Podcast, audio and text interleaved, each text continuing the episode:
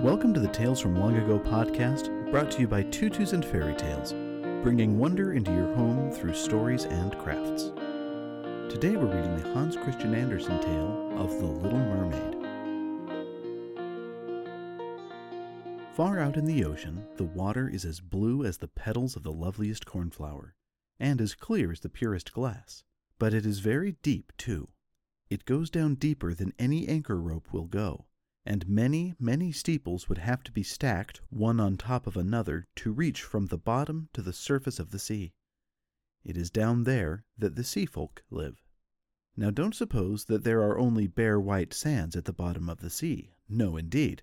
The most marvelous trees and flowers grow down there, with such pliant stalks and leaves that the least stir in the water makes them move about as though they were alive. All sorts of fish, large and small, dart among the branches, just as birds flit through the trees up here. From the deepest spot in the ocean rises the palace of the Sea King. Its walls are made of coral and its high pointed windows of the clearest amber. But the roof is made of mussel shells that open and shut with the tide. This is a wonderful sight to see, for every shell holds glistening pearls, any one of which would be the pride of a queen's crown. The Sea King down there had been a widower for years, and his old mother kept house for him. She was a clever woman, but very proud of her noble birth.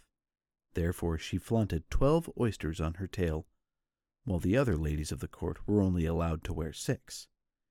Except for this, she was an altogether praiseworthy person, particularly so because she was extremely fond of her granddaughters, the little sea princesses. They were six lovely girls, but the youngest was the most beautiful of them all. Her skin was as soft and tender as a rose petal, and her eyes were as blue as the deep sea. But like all the others, she had no feet. Her body ended in a fish tail.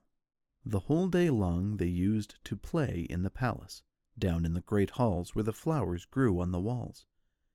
Whenever the high amber windows were thrown open, the fish would swim in, just as swallows dart into our rooms when we open the windows.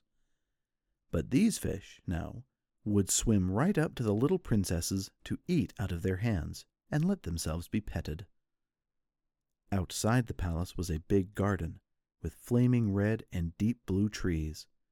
Their fruit glittered like gold, and their blossoms flamed like fire on their constantly waving stalks. The soil was very fine sand indeed, but as blue as burning brimstone. A strange blue veil lay over everything down there. You would have thought yourself aloft in the air with only the blue sky above and beneath you, rather than down at the bottom of the sea. When there was a dead calm, you could just see the sun, like a scarlet flower with light streaming from its calyx. Each little princess had her own small garden plot, where she could dig and plant wherever she liked. One of them made her little flower bed in the shape of a whale. Another thought it neater to shape hers like a little mermaid. But the youngest of them made hers as round as the sun, and there she grew only flowers which were as red as the sun itself. She was an unusual child, quiet and wistful, and when her sisters decorated their gardens with all kinds of odd things they had found in sunken ships, she would allow nothing in hers except flowers as red as the sun, and a pretty marble statue. This figure of a handsome boy, carved in pure white marble, had sunk down to the bottom of the sea from some ship that was wrecked. Beside the statue she planted a rose colored weeping willow tree, which thrived so well that its graceful branches shaded the statue and hung down to the blue sand, where their shadows took on a violet tint and swayed as the branches swayed. It looked as if the roots and the tips of the branches were kissing each other in play. Nothing gave the youngest princess such pleasure as to hear about the world of human beings up above them. Her old grandmother had to tell her all she knew about ships and cities, and of people and animals. What seemed nicest of all to her was that up on the land the flowers were fragrant, for those at the bottom of the sea had no scent and she thought it was nice that the woods were green, and the fish you saw among their branches could sing so loud and sweet that it was delightful to hear them. Her grandmother had to call the little birds fish or the princess would not have known what she was talking about, for she had never seen a bird. When you get to be fifteen, her grandmother said, you will be allowed to rise up out of the ocean and sit on the rocks in the moonlight to watch the great ships sailing by. You will see woods and towns, too. Next year, one of her sisters would be fifteen, but the others, well, since each was a whole year older than the next, the youngest still had five long years to wait until she could rise up from the water and see what the world was like. But each sister promised to tell the others about all that she saw and what she found most marvelous on her first day.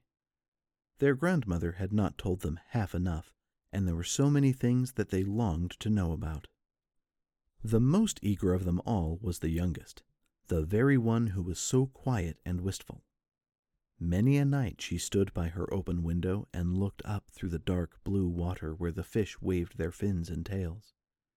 She could just see the moon and the stars. To be sure, their light was quite dim, but looked at through the water, they seemed much bigger than they appear to us. Whenever a cloud like shadow swept across them, she knew that it was either a whale swimming overhead or a ship with many human beings aboard it. Little did they dream that a pretty young mermaid was down below, stretching her white arms up toward the keel of their ship. The eldest princess had her fifteenth birthday, so now she received permission to rise up out of the water. When she got back, she had a hundred things to tell her sisters about. But the most marvelous thing of all, she said, was to lie on a sandbar in the moonlight when the sea was calm, and to gaze at the large city on the shore where the lights twinkled like hundreds of stars. To listen to music, to hear the chatter and clamor of carriages and people, to see so many church towers and spires, and to hear the ringing bells. Because she could not enter the city, that was what she most dearly longed to do. Oh, how intently the younger sister listened! After this, whenever she stood at her open window at night and looked up through the dark blue waters, she thought of that great city with all its clatter and clamor, and even fancied that in these depths she could hear the church bells ring. The next year, her second sister had permission to rise up to the surface and swim wherever she pleased. She came up just at sunset, and she said that this spectacle was the most marvelous sight she had ever seen. The heavens had a golden glow, and as for the clouds, she could not find words to describe their beauty. Splashed with red and tinted with violet, they sailed over her head. But much faster than the sailing clouds were wild swans in a flock. Like a long white veil trailing above the sea, they flew toward the setting sun. She too swam toward it, but down it went, and all the rose colored glow faded from the sea and sky. The following year, her third sister ascended, and she was the boldest of them all. She swam up a broad river that flowed into the ocean. She saw gloriously green, vine colored hills, palaces and manor houses that could be glimpsed through the splendid woods. She heard all the birds sing, and the sun shone so brightly that she often had to dive under the water to cool her burning face. In a small cove, she found a whole school of mortal children paddling about in the water quite naked. She wanted to play with them, but they took fright and ran away. Then along came a little black animal. It was a dog, but she had never seen a dog before. It barked at her so ferociously that she took fright herself and fled to the open sea. But never could she forget the splendid woods, the green hills, and the nice children who could swim in the water although they didn't wear fishtails. The fourth sister was not so venturesome. She stayed far out among the rough waves, which she said was a marvelous place. You could see all around you for miles and miles, and the heavens up above you were like a vast dome of glass. She had seen ships, but they were so far away that they looked like seagulls. Playful dolphins had turned somersaults, and monstrous whales had spouted water through their nostrils, so that it looked as if hundreds of fountains were playing all around them. Now the fifth sister had her turn.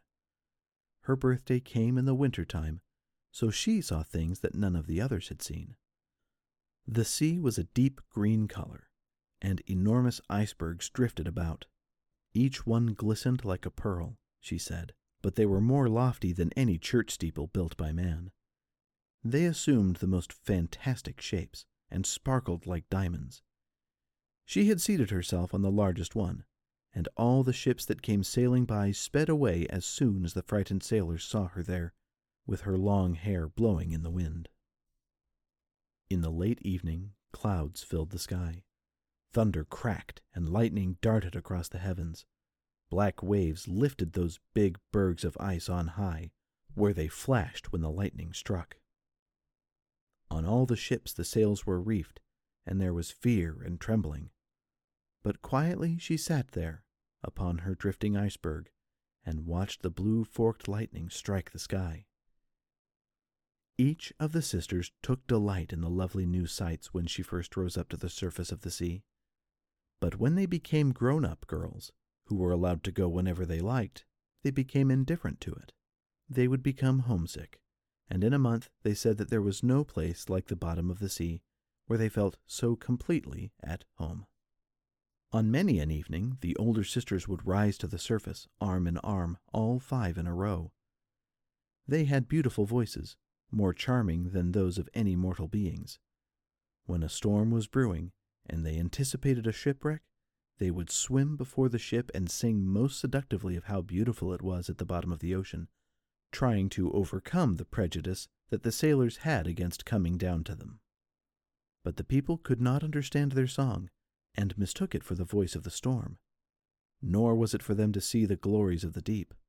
When their ship went down, they were drowned, and it was as dead men that they reached the Sea King's palace. On the evenings where the mermaids rose through the water like this, arm in arm, their youngest sister stayed behind all alone, looking after them and wanting to weep. But a mermaid has no tears, and therefore she suffers so much more. Oh, how I do wish I were fifteen, she said. I know I shall love that world up there and all the people who live in it. And at last she too came to be fifteen. Now I'll have you off my hands, said her grandmother, the old queen dowager. Come, let me adorn you like your sisters. In the little maid's hair she put a wreath of white lilies, each petal of which was formed from half of a pearl. And the old queen let eight big oysters fasten themselves to the princess's tail, as a sign of her high rank. But that hurts, said the little mermaid. You must put up with a good deal to keep up appearances, her grandmother told her. Oh, how gladly she would have shaken off all these decorations and laid aside the cumbersome wreath. The red flowers in her garden were much more becoming to her, but she didn't dare to make any changes. Goodbye, she said, and up she went through the water, as light and as sparkling as a bubble. The sun had just gone down when her head rose above the surface but the clouds still shone like gold and roses, and in the delicately tinted sky sparkled the clear gleam of the evening star. The air was still mild and fresh, and the sea unruffled. A great three master lay in view with only one of all its sails set, for there was not even the whisper of a breeze, and the sailors idled about in the rigging and on the yards. There was music and singing on the ship, and as the night came on, they lighted hundreds of such brightly colored lanterns that one might have thought the flags of all nations were swinging in the air. The little mermaid swam right up to the window of the main cabin, and each time she rose with the swell she could peep in through the clear glass panes at the crowd of brilliantly dressed people within.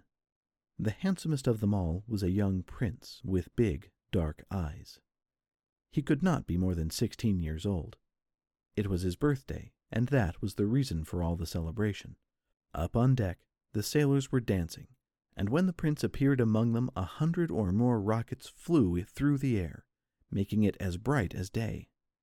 These startled the little mermaid so badly that she ducked under the water, but she soon peeped up again, and then it seemed as if all the stars in the sky were falling around her.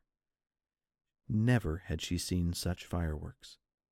Great suns spun around, splendid firefish floated through the blue air, and all these things were mirrored in the crystal clear sea. It was so brilliantly bright that you could see every little rope of the ship, and the people could be seen distinctly. Oh, how handsome the young prince was! He laughed, and he smiled, and shook people by the hand, while the music rang out in the perfect evening. It got very late, but the little mermaid could not take her eyes off the ship and the handsome prince. The brightly colored lanterns were put out, no more rockets flew through the air, and no more cannon boomed. But there was a mutter and a rumble deep down in the sea, and the swell kept bouncing her up so high that she could look into the cabin. Now the ship began to sail. Canvas after canvas was spread in the wind. The waves rode high, great clouds gathered, and lightning flashed in the distance. Ah, they were in for a terrible storm. And the mariners made haste to reef the sails. The tall ship pitched and rolled as it sped through the angry sea. The waves rose up like towering black mountains, as if they would break over the masthead, but the swan like ship plunged into the valleys between such waves, and emerged to ride their lofty heights. To the little mermaid this seemed good sport, but to the sailors it was nothing of the sort. The ship creaked and labored. Thick timbers gave way under heavy blows. Waves broke over the ship. The mainmast snapped in two like a reed. The ship listed over on its side, and water burst into the hold.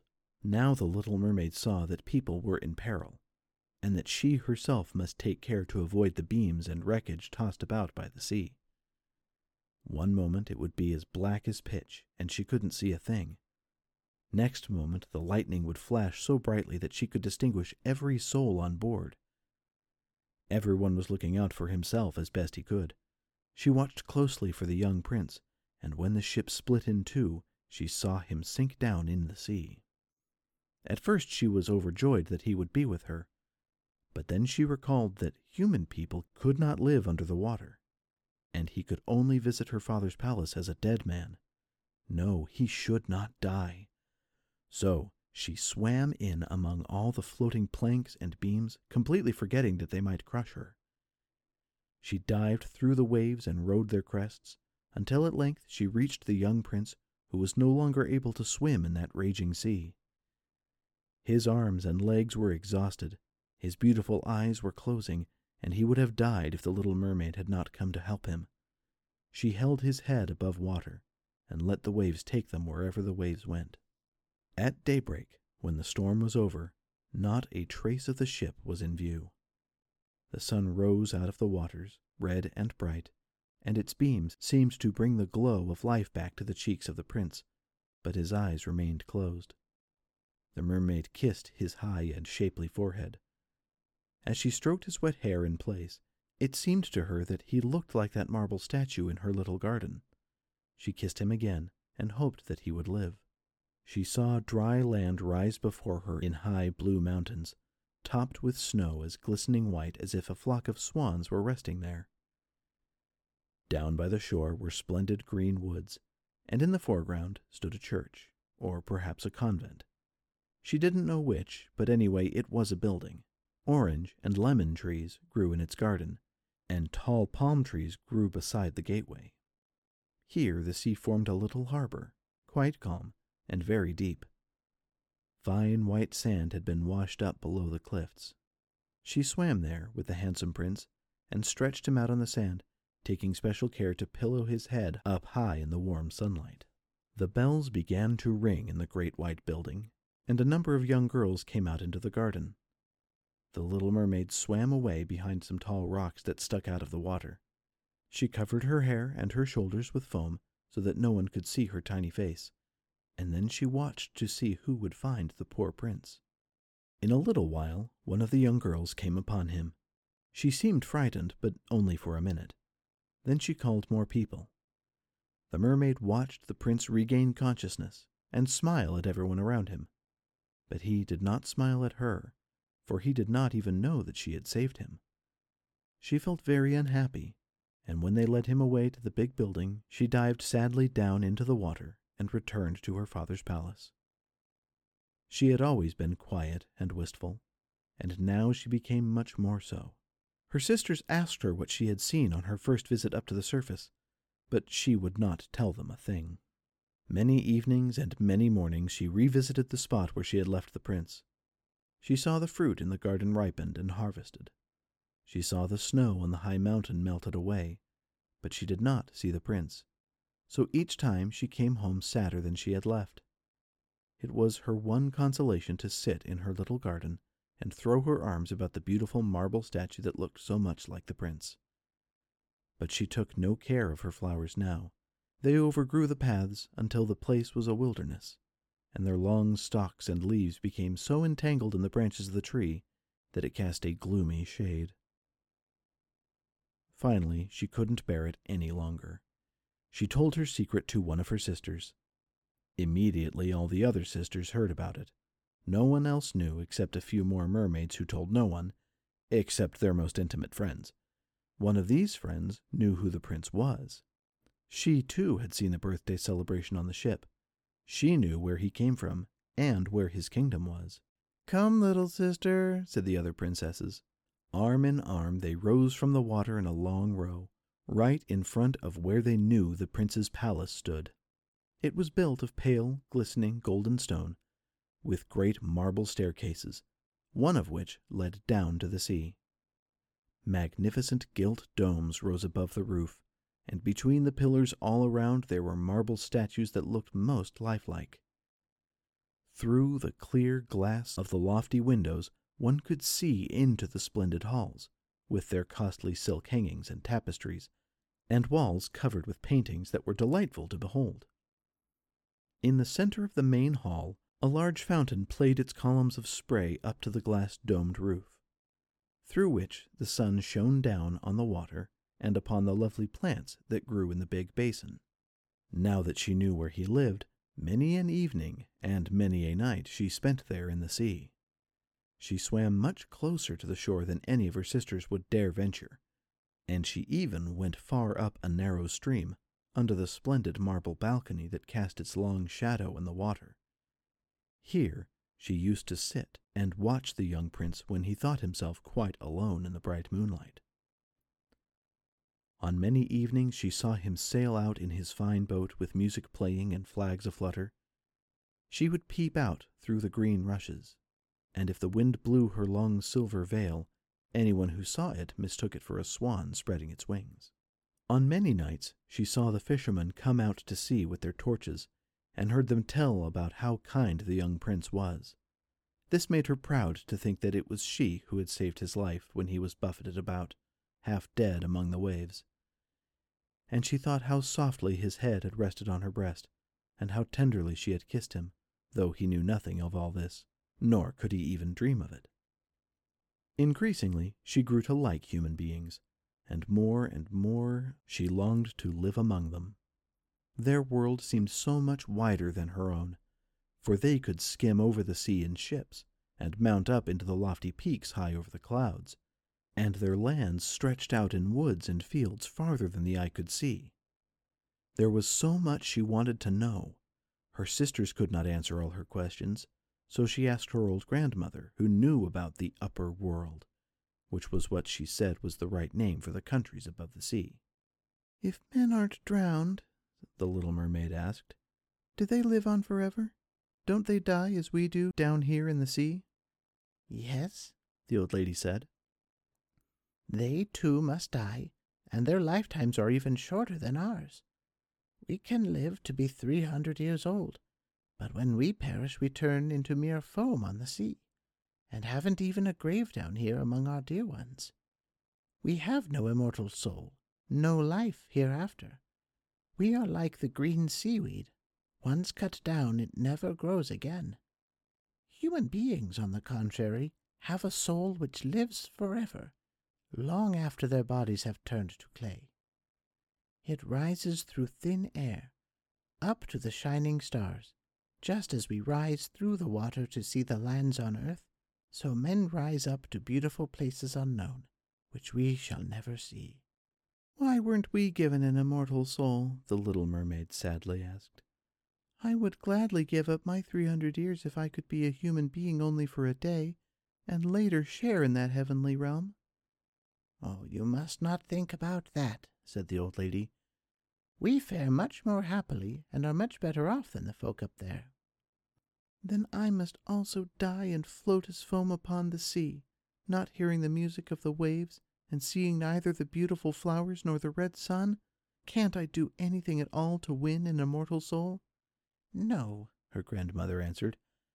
Not unless a human being loved you so much that you meant more to him than his father and mother.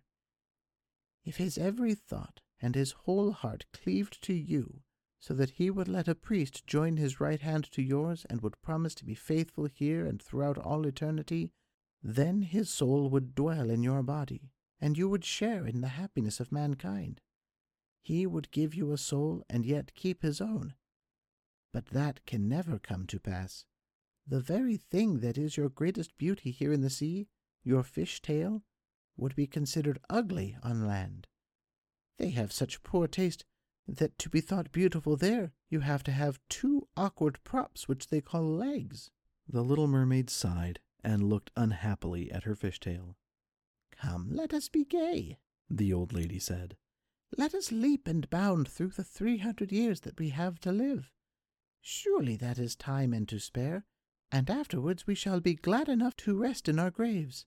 We are holding a court ball this evening. This was a much more glorious affair than is ever to be seen on earth. The walls and the ceiling of the great ballroom were made of massive but transparent glass. Many hundreds of huge rose red and grass green shells stood on each side in rows, with the blue flames that burned in each shell illuminating the whole room and shining through the walls so clearly that it was quite bright in the sea outside. You could see countless fish, great and small, swimming toward the glass walls. On some of them, the scales gleamed purplish red, while others were silver and gold. Across the floor of the hall ran a wide stream of water, and upon this the mermaids and mermen danced their own entrancing songs. Such beautiful voices are not to be heard among the people who live on land. The little mermaid sang more sweetly than anyone else, and everyone applauded her. For a moment her heart was happy, because she knew she had the loveliest voice of all, in the sea or on the land. But her thoughts soon strayed to the world up above. She could not forget the charming prince, nor her sorrow that she did not have an immortal soul like his. Therefore she stole out of her father's palace, and, while everything there was song and gladness, she sat sadly in her own little garden. Then she heard a bugle call through the water, and she thought, That must mean that he is sailing up there, he whom I love more than my father or mother, he of whom I am always thinking, and in whose hands I would so willingly trust my lifelong happiness. I dare do anything to win him and to gain an immortal soul. While my sisters are dancing here in my father's palace, I shall visit the sea witch of whom I have always been so afraid. Perhaps she will be able to advise me and help me. The little mermaid set out from her garden toward the whirlpools that raged in front of the witch's dwelling. She had never gone that way before. No flowers grew there, nor any seaweed. Bare and gray, the sands extended to the whirlpools where, like roaring mill wheels, the waters whirled and snatched everything within their reach down to the bottom of the sea. Between these tumultuous whirlpools, she had to thread her way to reach the witch's waters. And then, for a long stretch, the only trail lay through a hot, seething mire, which the witch called her peat marsh. Beyond it, her house lay in the middle of a weird forest, where all the trees and shrubs were polyps half animal and half plant. They looked like hundred headed snakes growing out of the soil. All their branches were long, slimy arms, with fingers like wriggling worms. They squirmed, joint by joint, from their roots to their outmost tentacles, and whatever they could lay hold of they twined around and never let go. The little mermaid was terrified and stopped at the edge of the forest. Her heart thumped with fear, and she nearly turned back. But then she remembered the prince and the souls that men have. And she summoned her courage. She bound her long, flowing locks closely about her head so that the polyps could not catch hold of them, folded her arms across her breast, and darted through the water like a fish, in among the slimy polyps that stretched out their writhing arms and fingers to seize her. She saw that every one of them held something that it had caught with its hundreds of little tentacles, and to which it clung as with strong hoops of steel. The white bones of men who perished at sea and sunk to these depths could be seen in the polyps' arms, ships' rudders, and seamen's chests, and the skeletons of land animals had also fallen into their clutches. But the most ghastly sight of all was a little mermaid whom they had caught and strangled. She reached a large muddy clearing in the forest, where big fat water snakes slithered about, showing their foul yellowish bellies.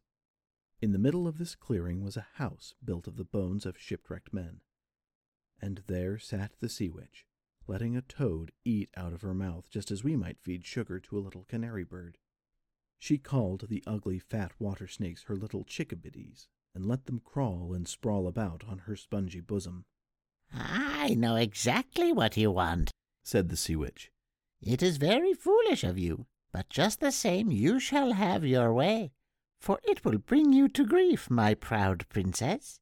You want to get rid of your fish tail and have two props instead, so that you can walk about like a human creature, and have the young prince fall in love with you, and win him and an immortal soul besides. At this the witch gave such a loud cackling laugh that the toad and the snakes were shaken to the ground, where they lay writhing. You are just in time, said the witch. After the sun comes up tomorrow, a whole year would have to go by before I could be of any help to you. I shall compound you a draught, and before sunrise you must swim to the shore with it, seat yourself on dry land, and drink the draught down. Then your tail will divide and shrink until it becomes what the people on earth call a pair of shapely legs. But it will hurt. It will feel as if a sharp sword slashed through you.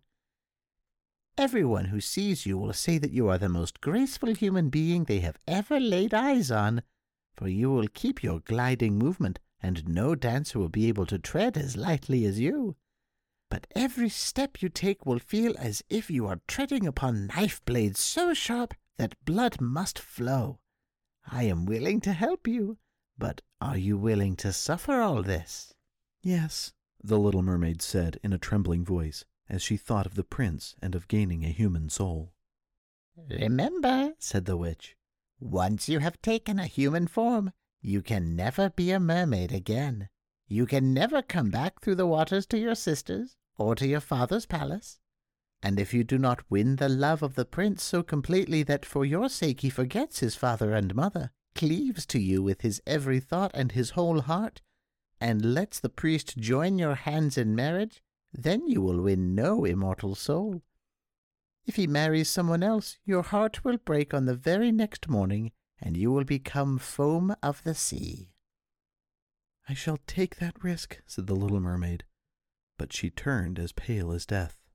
Also, you will have to pay me, said the witch, and it is no trifling price that I'm asking. You have the sweetest voice of anyone down here at the bottom of the sea, and while I don't doubt that you would like to captivate the prince with it, you must give this voice to me. I will take the very best thing that you have in return for my sovereign draught.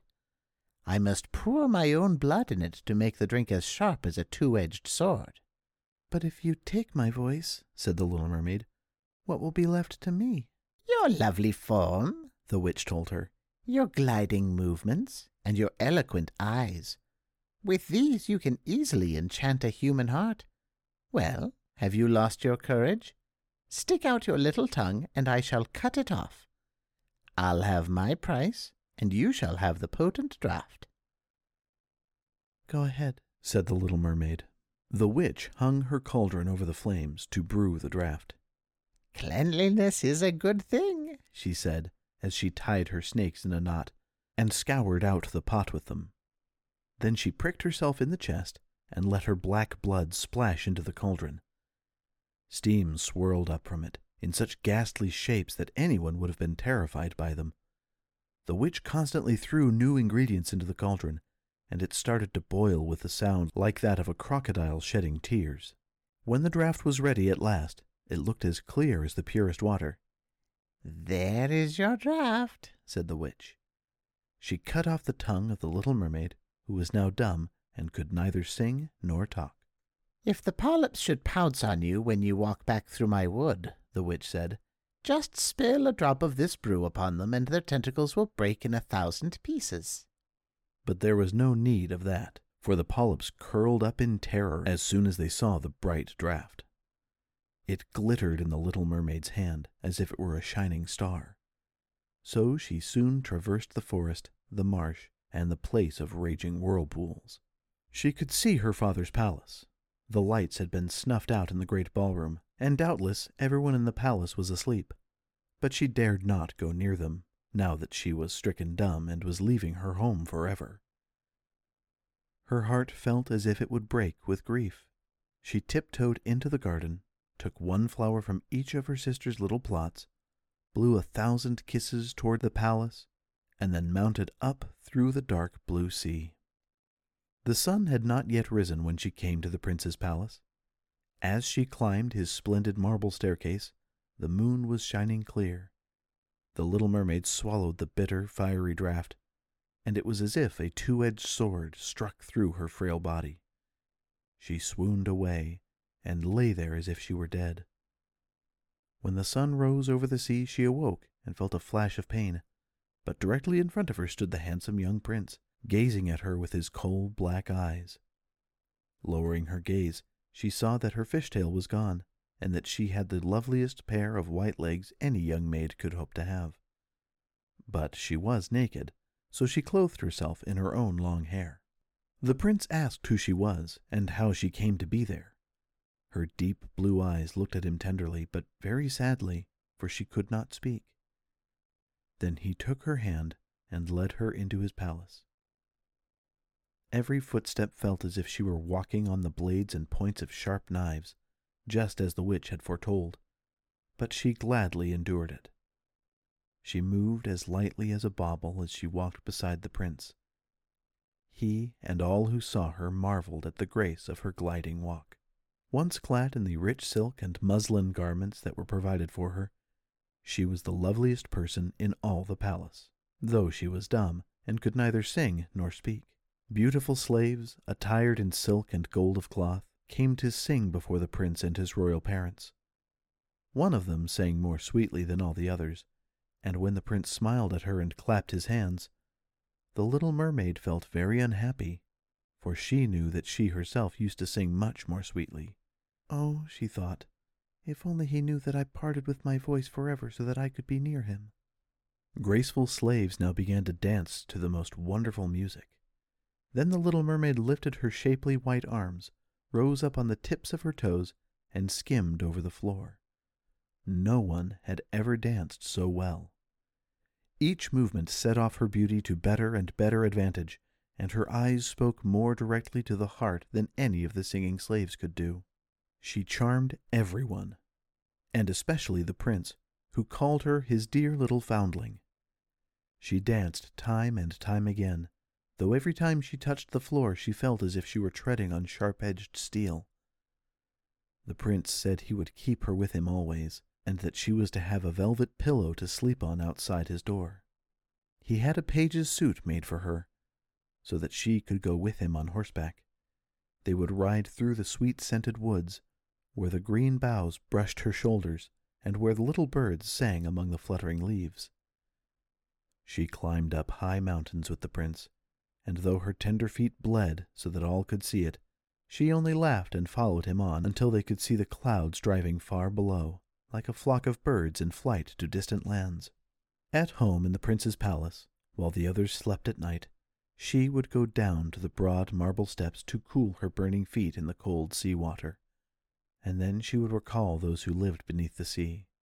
One night her sisters came by, arm in arm, singing sadly as they breasted the waves. When she held out her hands toward them, they knew who she was, and told her how unhappy she had made them all. They came to see her every night after that, and once far, far out to sea, she saw her old grandmother, who had not been up to the surface this many a year. With her was the Sea King, with his crown upon his head. They stretched out their hands to her, but they did not venture so near the land as her sisters had. Day after day she became more dear to the prince, who loved her as one would love a good little child. But he never thought of making her his queen. Yet she had to be his wife, or she would never have an immortal soul, and on the morning after his wedding she would turn into foam on the waves. Don't you love me best of all? The little mermaid's eyes seemed to question him when he took her in his arms and kissed her lovely forehead. Yes, you are most dear to me, said the prince, for you have the kindest heart. You love me more than anyone else does, and you look so much like a young girl I once saw but shall never find again. I was on a ship that was wrecked, and the waves cast me ashore near a holy temple where many young girls performed the rituals. The youngest of them found me beside the sea and saved my life. Though I saw her no more than twice, she's the only person in all the world whom I could love. But you are so much like her that you almost replace the memory of her in my heart. She belongs to that holy temple. Therefore, it is my good fortune that I have you. We shall never part. Alas, he doesn't know it was I who saved his life, the little mermaid thought. I carried him over the sea to the garden where the temple stands. I hid behind the foam and watched to see if anyone would come. I saw the pretty maid he loves better than me. A sigh was the only sign of her deep distress, for a mermaid cannot cry. He says that the other maid belongs to the holy temple. She will never come out into the world, so they will never see each other again. It is I who will care for him, love him, and give all my life to him. Now, rumors arose that the prince was to wed the beautiful daughter of a neighboring king, and that it was for this reason he was having such a superb ship made ready to sail. The rumor ran that the prince's real interest in visiting the neighboring kingdom was to see the king's daughter, and that he was to travel with a lordly retinue. The little mermaid shook her head and smiled, for she knew the prince's thoughts far better than anyone else did. I am forced to make this journey, he told her. I must visit the beautiful princess, for this is my parents' wish. But they would not have me bring her home as my bride against my own will, and I can never love her. She does not resemble the lovely maiden in the temple as you do, and if I were to choose a bride, I would sooner choose you, my dear mute foundling with those telling eyes of yours. And he kissed her on the mouth, fingered her long hair, and laid his head against her heart so that she came to dream of mortal happiness and an immortal soul. I trust you aren't afraid of the sea, my silent child, he said, as they went on board the magnificent vessel that was to carry them to the land of the neighboring king. And he told her stories of storms, of ships becalmed, of strange deep sea fish, and of the wonders that divers have seen. She smiled at such stories, for no one knew about the bottom of the sea as well as she did. In the clear moonlight, when everyone except the man at the helm was asleep, she sat on the side of the ship gazing down through the transparent water, and fancied she could catch glimpses of her father's palace. On the topmost tower stood her old grandmother, wearing her silver crown and looking up at the keel of the ship through the rushing waves. Then her sisters rose to the surface, looked at her sadly, and wrung their white hands. She smiled and waved, trying to let them know that all went well and that she was happy. But along came the cabin boy, and her sisters dived out of sight so quickly that the boy supposed the flash of white he had seen was merely foam on the sea. Next morning, the ship came into the harbor of the neighboring king's glorious city. All the church bells chimed, and trumpets were sounded from all the high towers, while the soldiers lined up with flying banners and glittering bayonets. Every day had a new festivity, as one ball or levee followed another. But the princess was still to appear. They said she was being brought up from some far away sacred temple, where she was learning every royal virtue. But she came at last. The little mermaid was curious to see how beautiful this princess was, and she had to grant that a more exquisite figure she had never seen. The princess's skin was clear and fair, and behind the long dark lashes her deep blue eyes were smiling and devoted. It was you, the prince cried. You are the one who saved me when I lay like a dead man beside the sea. He clasped the brushing bride of his choice in his arms. Oh, I am happier than a man should be, he told his little mermaid. My fondest dream, that which I never dared to hope, has come true. You will share in my great joy, for you love me more than anyone does. The little mermaid kissed his hand and felt that her heart was beginning to break, for the morning after his wedding day would see her dead and turned to watery foam. All the church bells rang out, and heralds rode through the streets to announce the wedding. Upon every altar, sweet scented oils were burned in costly silver lamps. The priests swung their censers, the bride and the bridegroom joined their hands, and the bishop blessed their marriage. The little mermaid, clothed in silk and cloth of gold, held the bride's train, but she was deaf to the wedding march and blind to the holy ritual. Her thought turned on her last night upon earth and on all she had lost in this world. That same evening, the bride and bridegroom went aboard the ship. Cannon thundered and banners waved. On the deck of the ship, a royal pavilion of purple and gold was set up, and furnished with luxurious cushions. Here the wedded couple were to sleep on that calm, clear night. The sails swelled in the breeze, and the ship glided so lightly that it scarcely seemed to move over the quiet sea.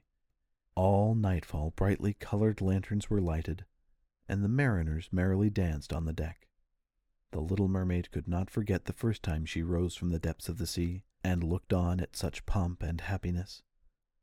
Light as a swallow pursued by his enemies, she joined in the whirling dance.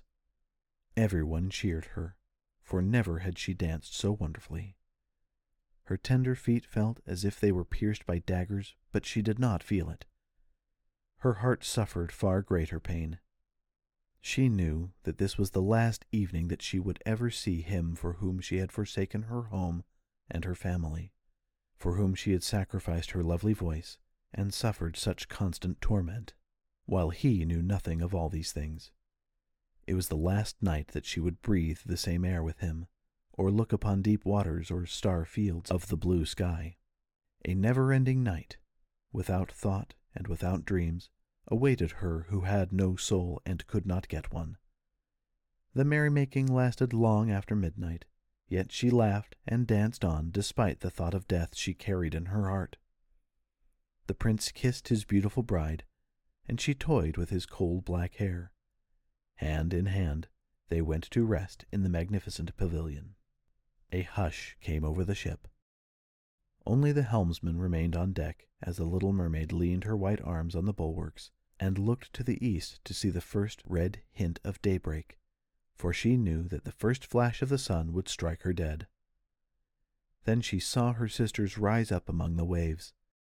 They were as pale as she, and there was no sign of their lovely long hair that the breezes used to blow. It had all been cut off. We have given our hair to the witch, they said, so that she would send you help and save you from death tonight. She gave us a knife. Here it is. See the sharp blade? Before the sun rises, you must strike it in the prince's heart, and when his warm blood bathes your feet, they will grow together and become a fishtail. Then you will be a mermaid again, able to come back to us in the sea, and live out your three hundred years before you die and turn into dead salt sea foam. Make haste. He or you must die before sunrise. Our old grandmother is so grief stricken that her white hair is falling fast, just as ours did under the witch's scissors. Kill the prince and come back to us, Hurry, hurry! See that red glow in the heavens? In a few minutes the sun will rise and you must die.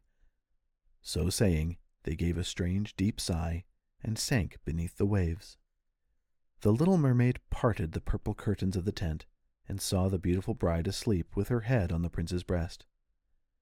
The mermaid bent down and kissed his shapely forehead. She looked at the sky, fast reddening for the break of day. She looked at the sharp knife and again turned her eyes toward the prince, who in his sleep murmured the name of his bride. His thoughts were all for her, and the knife blade trembled in their mermaid's hand. But then she flung it from her far out over the waves. Where it fell, the waves were red, as if bubbles of blood seethed in the water. With eyes already glazing, she looked once more at the prince, hurled herself over the bulwarks into the sea, and felt her body dissolve into foam. The sun rose up from the waters. Its beams fell warm and kindly upon the chill sea foam, and the little mermaid did not feel the hand of death. In the bright sunlight overhead, she saw hundreds of fair ethereal beings. They were so transparent that through them she could see the ship's white sails and the red clouds in the sky. Their voices were sheer music, but so spirit like that no human ear could detect the sound. Just as no eye on earth could see their forms. Without wings, they floated as light as the air itself. The little mermaid discovered that she was shaped like them, and that she was gradually rising up out of the foam. Who are you, toward whom I rise? she asked, and her voice sounded like those above her, so spiritual that no music on earth could match it. We are the daughters of the air, they answered. A mermaid has no immortal soul, and can never get one unless she wins the love of a human being. Her eternal life must depend on a power outside herself. The daughters of the air do not have an immortal soul either, but they can earn one by their good deeds. We fly to the south, where the hot, poisonous air kills human beings unless we bring cool breezes. We carry the scent of flowers through the air, bringing freshness and healing balm wherever we go. When for three hundred years we have tried to do all the good that we can, we are given an immortal soul and a share in mankind's eternal bliss.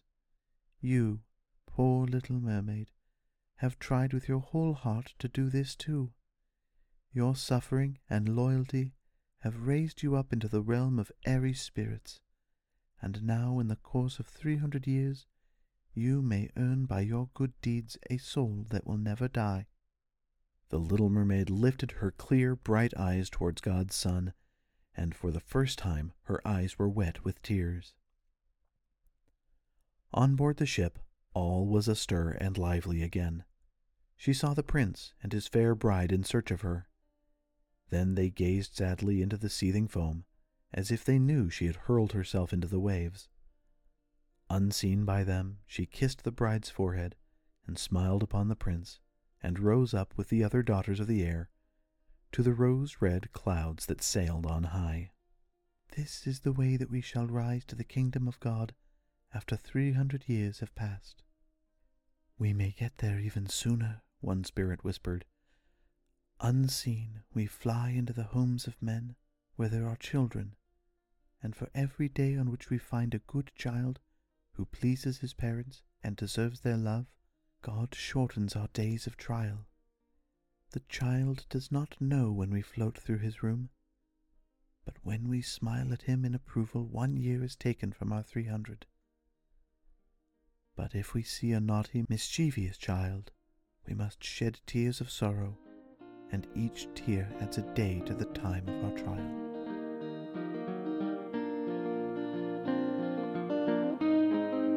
That concludes the story of The Little Mermaid, and we hope you enjoyed it. We believe there is nothing more important than family, and we know that shared experiences are one of the best ways for families to connect. So we invite you to enjoy these and other stories together. This month, we're giving away a free sewing pattern from Rumpelstiltskin. You can get it by going to tutusandfairytales.com slash free rump to get it. Free rump is one word, and you don't have to spell Rumpelstiltskin, nor will you have to surrender your voice in order to get it. There's a support section on our site, and we'd also appreciate a five star rating wherever you get your podcasts if you feel that we've earned it. This is the Tales from Long Ago podcast, brought to you by Eric and Merrily McDonald at tutusandfairytales.com. Thank you again for listening, and we hope you'll be back again for another story soon.